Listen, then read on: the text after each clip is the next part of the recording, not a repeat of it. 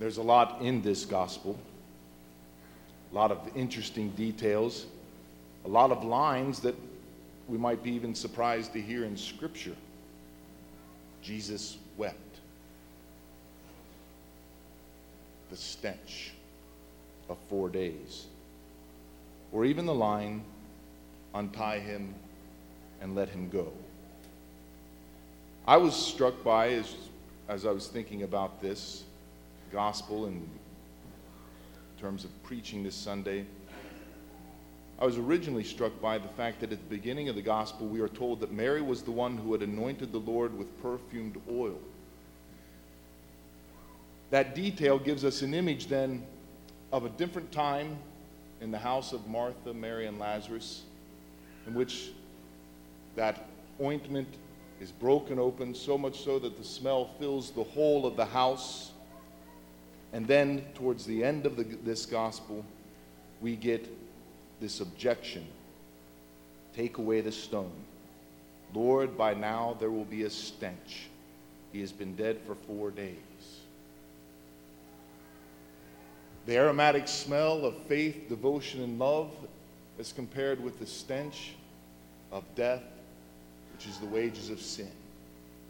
So I was thinking about this, I couldn't help but be reminded of something that took place just not far down the road from here right there on 71. I was heading home from Kings Island up towards Lebanon. So that stretch of road right after you go past Kings Island exit, the Kings Mills Road exit, you go down the hill a little ways, and now, of course, there's the gravel pits that they're digging over there.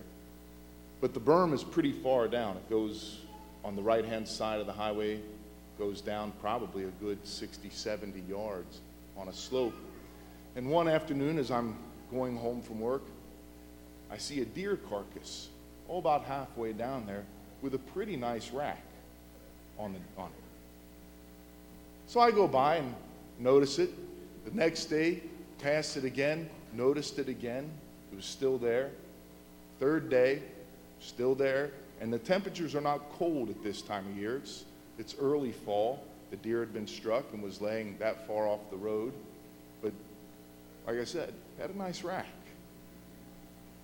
So on the fifth day, so it had been dead at least four. On the fifth day, I decide I'm going to pull over, get the hacksaw out, and take off the antlers.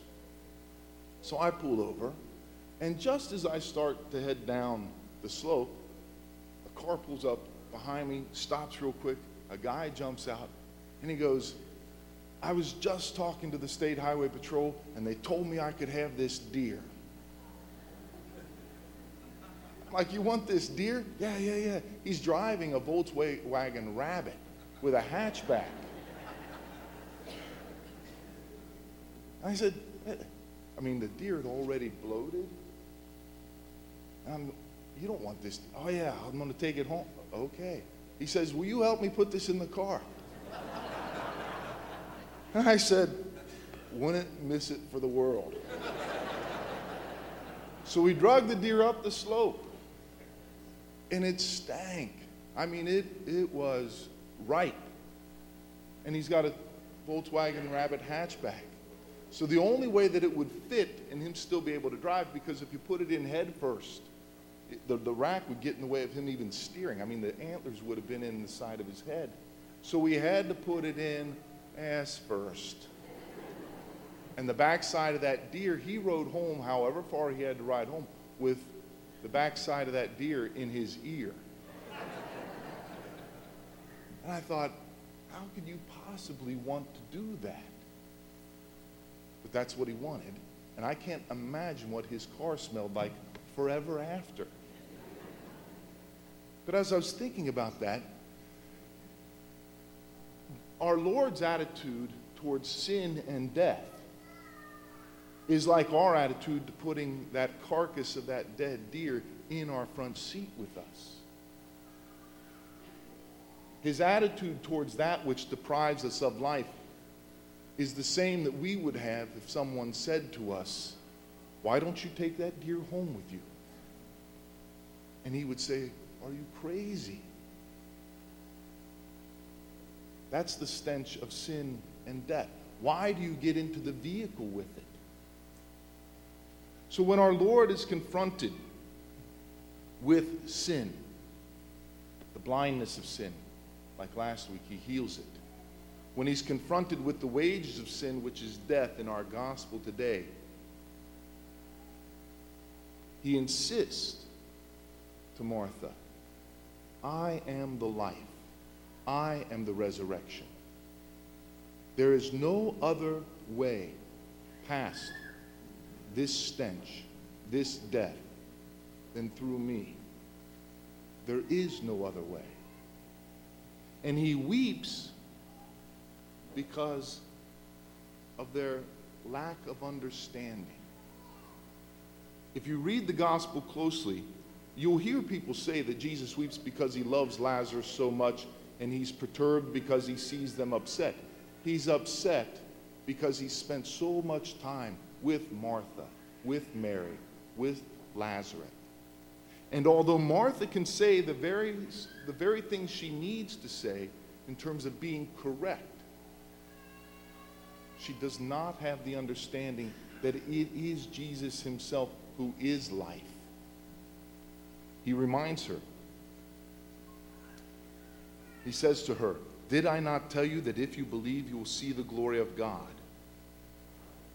Indicating that he has had previous conversations with these three about who he is and about what he offers. And yet, Martha's still very much trapped in the vision of the world which the world has. When Martha comes up and says, when she first meets the Lord, If you had been here, my brother would not have died, which are the same words that Mary uses when Mary comes up and greets the Lord, which means all the while Lazarus has been sick, the two have been then saying, We sent for him, he will come, he will cure you. We sent for him, he will come, he will cure you. Meanwhile, Jesus is saying, We're going to stay here two more days. So when Martha comes up, she accuses him. If you had been here, my brother would not have died. And then he questions her. Your brother will rise. I know he will rise in the resurrection on the last day. And then he tells her, I am the resurrection and the life. Do you believe this? Yes, Lord. I've come to believe that you are the Christ, the Son of God, the one who is coming into the world. She prefaced all this by saying, Whatever you ask, even now I know that God will give you. She did not ask or did not say that because she was asking Jesus to raise her brother. That's not where her faith was at yet. She said this reminding Jesus, if you had been here, I know that God would have answered your prayer. And even now, I'm telling you, we believe that if you were here, God would have heard your prayer. But she has not yet made the connection that the whole of life, whatever life there is, whatever escape from sin and death there is, is Jesus. He is it. As we finish up our Lenten journey, and we're passing into that time here this last week of Lent and into Holy Week, it is the time to ask ourselves given the Gospels of the past two weeks, do we really see Christ as the complete center, the entirety of our life, that gives life, that promises life, that will, in fact, save us from death? Is Christ the one we look to now?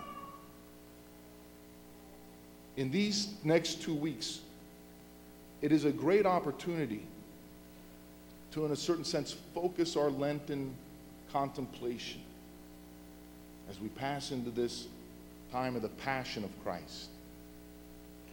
And to ask ourselves sincerely to what extent do I find the totality of my life in Jesus Christ.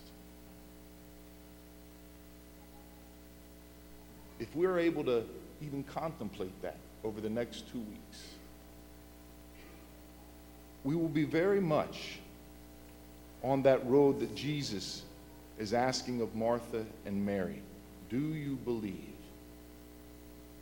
And we will be very much in tune with those who had come with Mary,